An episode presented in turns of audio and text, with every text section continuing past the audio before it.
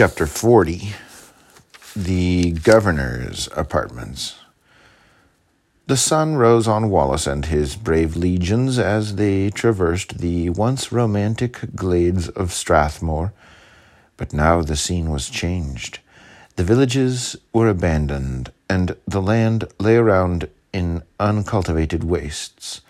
Sheep, without a shepherd, fled wild from the approach of man and wolves issued howling from the cloisters of depopulated monasteries. The army approached Dumblain, but it was without inhabitant.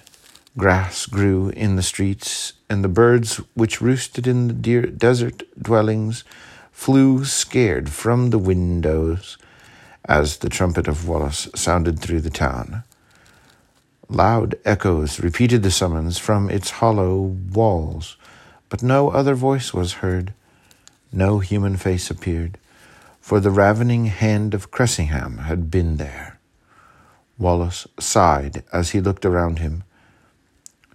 Rather smile, cried Graham, that heaven hath given you the power to say to the tyrants who have done this, Here shall your proud waves be stayed. They proceeded over many a hill and plain, and found that the same withering touch of desolation had burnt up and overwhelmed the country. Wallace saw that his troops were faint for want of food.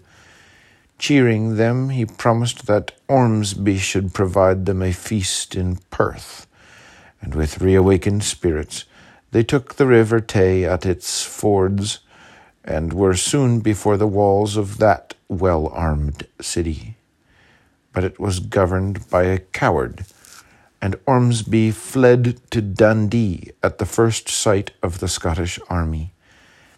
His flight might have warranted the garrison to surrender without a blow, but a braver man being his lieutenant, sharp was the conflict before Wallace could compel that officer to abandon the ramparts and to sue for the very terms he had at first rejected.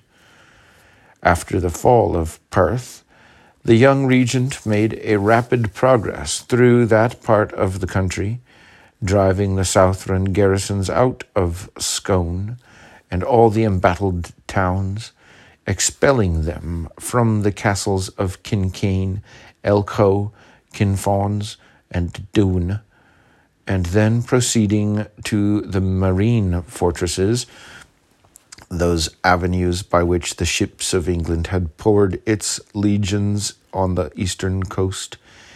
He compelled Dundee, Cupar, Glamis, Montrose, and Aberdeen all to acknowledge the power of his arms. He seized most of the English ships in those ports, and manning them with Scots, soon cleared the seas of the vessels which had escaped, taking some and putting others to flight, and in one of the latter was the fugitive Ormsby. This enterprise achieved, Wallace, with a host of prisoners, turned his steps toward the Forth. But ere he left the banks of the Tay and Dee, he detached 3,000 men under the command of Lord Ruthven, giving him a commission to range the country from the Carse of Gowrie to the remotest Sutherland, and in all that tract reduce every town and castle which had admitted a Southron garrison. Wallace took leave of Lord Ruthven at Huntingtower, and that worthy nobleman, when he assumed with the government of Perth this extensive command, said, as he grasped the regent's hand, I say not, bravest of Scots, what is my gratitude for thus making me an arm of my country, but deeds will show. He then bade a father's adieu to his son, counseling him to regard Wallace as the light in his path, and embracing him, they parted. A rapid march round the Fifeshire through which victory followed their steps, brought the conqueror and his troops again within sight of the towers of Stirling. It was on the eve of the day which he had promised Earl de Warenne should see the English prisoners depart for the borders. No doubt of his arriving at the appointed time was entertained by the Scots or by the Southrons in the castle. The one knew the sacredness of his word, and the other, having felt his prowess, would not so far disparage their own as to suppose that any could withstand him by whom they were beaten.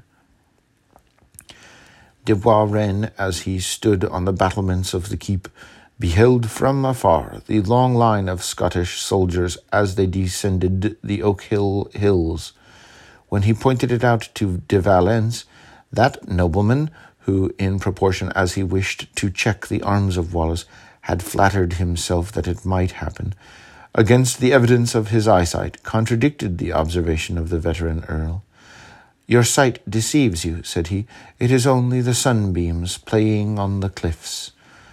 Then those cliffs are moving ones, cried de Warenne, which, I fear, have ground our countrymen on the coast to powder. We shall find Wallace here before sunset to show us how he has resented the affront our ill advised prince cast on his jealous honour. His honour, returned De Valence, is like that of his countrymen's, an enemy alike to his own interest and to that of others had it allowed him to accept the crown of Scotland, and so have fought Edward with the concentrating arm of a king, or would he even now offer peace to our sovereign? Granting his prerogatives as liege lord of the country, all might go well. But as the honour you speak of prevents his using these means of ending the contest, destruction must close his career. And what quarrel, demanded de Warenne, can you, my lord de Valence, have against this nice honour of Sir William Wallace, since you allow it secures the final success of our cause? His honour and himself are hateful to me, impatiently answered de Valence. He crosses me in my wishes, public and private, and for the sake of my king and myself, I might almost be tempted. He turned pale as he spoke, and met the penetrating glance of de Warenne. He paused. Tempted to what? asked Warenne. To a Brutus mode of ridding the state of an enemy. That might be noble of a Roman citizen, returned de Warenne, which would be villainous in an English lord. Treated as you have been by a generous victor, not the usurper of any country's liberties, but rather a Brutus in defence of his own. Which man of us all, from the general to the meanest follower, in our camps has he injured? Lord Aymer frowned. Did he not expose me, threaten me with an ignominious death on the walls of Stirling? But it was before he saw the Earl of Mar, with his hapless family, brought with halters on their necks to be suspended from this very tower? Ah, what a tale has the lovely Countess told me of that direful scene! What he then did was to check the sanguinary Cressingham from imbruing his hands in the blood of female and infant innocence. I care not, cried De Valence, what are or are not the offences of this domineering Wallace, but I hate him, and my respect for his advocates cannot but correspond with that feeling. As he spoke, that he might not be further molested by the arguments of Warenne, he abruptly turned away and left the battlements. Pride would not allow the enraged Earl to confess his private reasons for his, this vehement enmity against the Scottish chief. A conference which he had held the preceding evening with Lord Mar was the cause of this augmented hatred, and from that moment the haughty Southron vowed the destruction of Wallace by open attack or secret treachery ambition, and the base counterfeit of love, those two master passions in untempered minds, were the springs of this antipathy. The instant in which he knew that the young creature whom at a distance he discerned clinging around the Earl of Mar's neck in the streets of Stirling was the same Lady Helen on whose account Lord Soulis had poured on him such undeserved invectives in Bothwell Castle Curious to have a nearer view of one whose transcendent beauty he had often heard celebrated by others, he ordered her to be immediately conveyed to his apartments in the citadel. On their first interview, he was more struck by her personal charms than he had ever been with any woman's. Although few were so noted for gallantry in the English court as himself, he could hardly understand the nature of his feelings while discoursing with her. To all others of her sex he had declared his enamored wishes with as much ease as vivacity. But when he looked on Helen, the admiration her loveliness inspired was checked by an indescribable awe. No word of passion escaped his lips. He sought to win her by a deportment consonant with her own dignity and manners, and obeyed all her wishes, excepting when they pointed to any in any communication with her parents. He feared the wary eyes of the Earl of Mar, but nothing of this reverence of Helen was grounded on any principle within the heart of De Valence. His idea of virtue was so erroneous that he believed, by the short assumption of its semblance, he might so steal on the confidence of his victim as to induce her to forget all the world, nay, heaven itself, in his sophistry and blandishments. To facilitate this end, he at first designed to precipitate the condemnation of the earl, that he might be rid of a father's existence, holding in dread of his censure the perhaps otherwise yielding heart of his lovely intended mistress. The unprincipled and impure can have no idea that virtue or delicacy are other than vestments of disguise or of ornament, to be thrown off at will, and therefore to reason with such minds is to talk to the winds, to tell a man who is born blind to decide between two colors, in short, a libertine heart is the same in all ages of the world. De Valence, therefore, seeing the anguish of her fears for her father, and hearing the fervor with which she implored for his life, adopted the plan of granting the Earl reprieves from day to day, and in spite of the remonstrances of Cressingham, he intended, after having worked upon the terrors of Helen, to grant to her her father's release, on condition of her yielding herself to be his. He had even meditated that the accomplishment of this device should have taken place the very night in which Wallace's first appearance before Stirling had called its garrison to arms. Impelled by vengeance against the man who had driven him from Dumbarton and from Ayr, and irritated at being delayed in the moment when his passion was to seize its object, De Valence thought to end all by a coup de main, and rushing out of the gates was taken prisoner. Such was the situation of things when Wallace first became master of the place. Now, when the whole of the English army were in the same captivity with himself, when he saw the lately proscribed Lord Mar governor of Stirling, and that the Scottish cause seemed triumphant on every side, De Valence changed his former illicit views on Helen, and bethought him of making her his wife.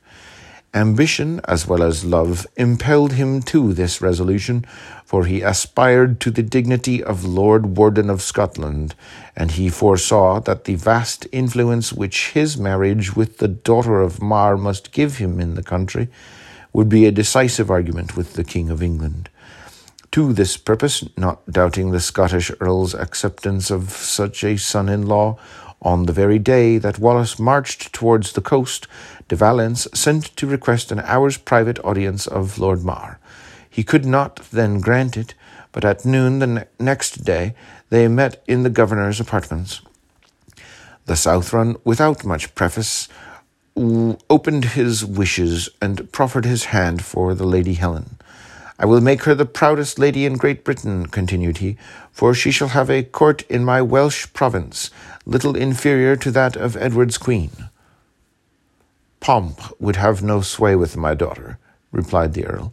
It is the princely mind she values, not its pageantry. Whomsoever she prefers, the tribute will be paid to the merit of the object, not to his rank. And therefore, Earl, should it be you, the greater will be your pledge of happiness. I shall repeat to her what you have said, and tomorrow deliver her answer.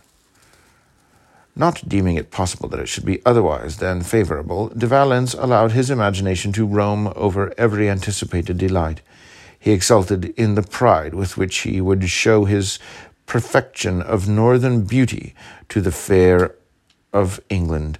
How would the simple graces of her seraphic form, which looked more like a being of air than of earth, put to shame the labored beauties of the court? And then it was not only the artless charms of a wood nymph he should present to the wondering throng, but a being whose majesty of soul proclaimed her high descent and peerless virtues. How did he congratulate himself in contemplating this unsullied temple of virgin innocence that he had never, by even the vapor of one magic spell, oh, by even the vapor of one impassioned sigh, contaminated her pure ear, or broken the magic spell which seemed fated to crown him with happiness unknown, with honor unexampled. To be so blessed, so distinguished, so envied, was to him a dream of triumph that wafted away all remembrance of his late defeat, and he believed in taking Helen from Scotland he should bear away a richer prize than any he could leave behind. Full of these anticipations, he attended the governor of Stirling the next day to hear his daughter's answer, but unwilling to give the earl that advantage over him which a knowledge of his views in the marriage might occasion, he affected a composure he did not feel, and with a lofty air entered the room, as if he were come rather to confer than to beg a favour. This deportment did not lessen the satisfaction with which the brave Scot opened his mission. My lord, I have just seen my daughter. She duly appreciates the honor you would confer on her. She is grateful for all your courtesies while she was your prisoner, but beyond that sentiment, her heart, attached to her native land, cannot sympathize with your wishes. De Valence started. He did not expect anything in the shape of a denial, but supposing that perhaps a little of his own art was tried by the father to enhance the value of his daughter's yielding, he threw himself into a chair and affected chagrin at a disappointment which he did not believe was seriously intended, exclaimed with vehemence, Surely, Lord Mar, this is not meant as a refusal. I cannot receive it as such, for I know Lady Helen's gentleness. I know the sweet tenderness of her nature would plead for me, were she to see me at her feet, and hear me pour forth the most ardent passion that ever ever burnt in a human breast. O oh, my gracious lord, if it be her attachment to Scotland, which alone militates against me, I will promise that her time shall be passed between the two countries. Her marriage with me may facilitate that peace with England which must be the wish of us all, and perhaps the Lord Wardenship which de Warenne now holds may be transmitted to me. I have reasons for expecting that it will be so, and then she, as a queen in Scotland, and you, as her father, may claim every distinction from her fond husband, every indulgence for the Scots, which your patriotic heart can dictate. This would be a certain benefit to Scotland, while the ignis fatuus you are now following, however brilliant may be its career during Edward's absence, must on his return be extinguished in disaster and infamy. The silence of the Earl of Mar, who, willing to hear all that was in the mind of De Valence, had let him proceed uninterrupted, encouraged the Southron lord to say more than he had at first intended to reveal. But when he made a pause and seemed to expect an answer, the Earl spoke.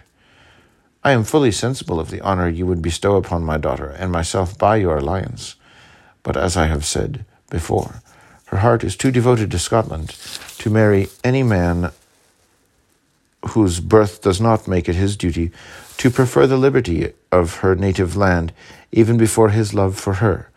That hope to see our country freed from a yoke unjustly laid upon her, that hope which you, not considering our rights, or weighing the power that lies in a just cause, denominate an ignis fatuus, is the only passion I believe that lives in the gentle bosom of my Helen, and therefore, noble Earl, not even your offers can equal the measure of her wishes. At this speech, De Valence bit his lip with real disappointment and starting from his chair, now in unaffected disorder, I am not to be deceived, Lord Mar, cried he. I am not to be cajoled by the pretended patriotism of your daughter. I know the sex too well to be cheated with these excuses. The ignis fatuus that leads your daughter from my arms is not the freedom of Scotland, but the handsome rebel who conquers in its name. He is now fortune's minion, but he will fall, Lord Mar, and then what will be the fate of his mad adherents? Earl de Valence, replied the veteran, sixty winters have checked the tides of passion in my veins. But the indignation of my soul against any insult offered to my daughter's delicacy, or to the name of the Lord Regent of Scotland, is not less powerful in my breast. You are my prisoner, and I pardon what I could so easily avenge. I will even answer you and say that I do not know of any exclusive affection subsisting between my daughter and Sir William Wallace, but this I am assured of, that were it the case, she would be more ennobled in being the wife of so true a patriot and so virtuous a man than were she advanced to the bosom of an emperor. And for myself, were he tomorrow hurled by a mysterious providence from his present nobly won elevation, I should glory in my son, were he such, and would think him as great on a scaffold as on a throne. It is well that is your opinion, replied De Valence, stopping in his wrathful strides, and turning on Mar with vengeful irony. Cherish these heroics, for you will assuredly see him so exalted. Then where will be his triumphs over Edward's arms and Pembroke's heart? Where your daughter's patriot husband, your glorious son? Start not, old man, for by all the powers of hell I swear that some eyes which now look proudly on the Southron host shall close in blood. I denounce a fact. If you do, replied Mar, shuddering at the demoniac fire that lightened from the countenance of De Valence, it must be by the agency of devils, and their minister, vindictive Earl, will meet the vengeance of the eternal arm. These dreams, cried De Valence, cannot terrify me. You are neither a seer nor a fool to be taken by such prophecies. But were you wise enough to embrace the advantage I offer, you might be a prophet of good greater than he of Ercildoune to your nations, for all that you would promise, I would take care should be fulfilled. But you cast from you your peace and safety. My vengeance shall therefore take its course. I rely not on oracles of heaven or hell, but I have pronounced the doom of my enemies. And though you now see me a prisoner, tremble, haughty Scot, at the resentment which lies in this head and heart. This arm, perhaps, needs not the armies of Edward to pierce you in your boast. He left the room as he spoke, and Lord Mar, shaking his venerable head as he disappeared, said to himself, Impotent rage of passion and of youth, I pity and forgive you. It was not, therefore, so extraordinary that De Valence, when he saw Wallace descending the Ochil hills with the flying banners of new victories, should break into curses of his fortune and swear inwardly the most determined revenge. Fuel was added to this fire at sunset when the almost measureless defiles of prisoners marshalled before the ramparts of Stirling, and taking the usual oath to Wallace, met his view. Tomorrow we quit these dishonouring walls, cried he to himself, but ere I leave them, if there be power in gold or strength in my arm, he shall die.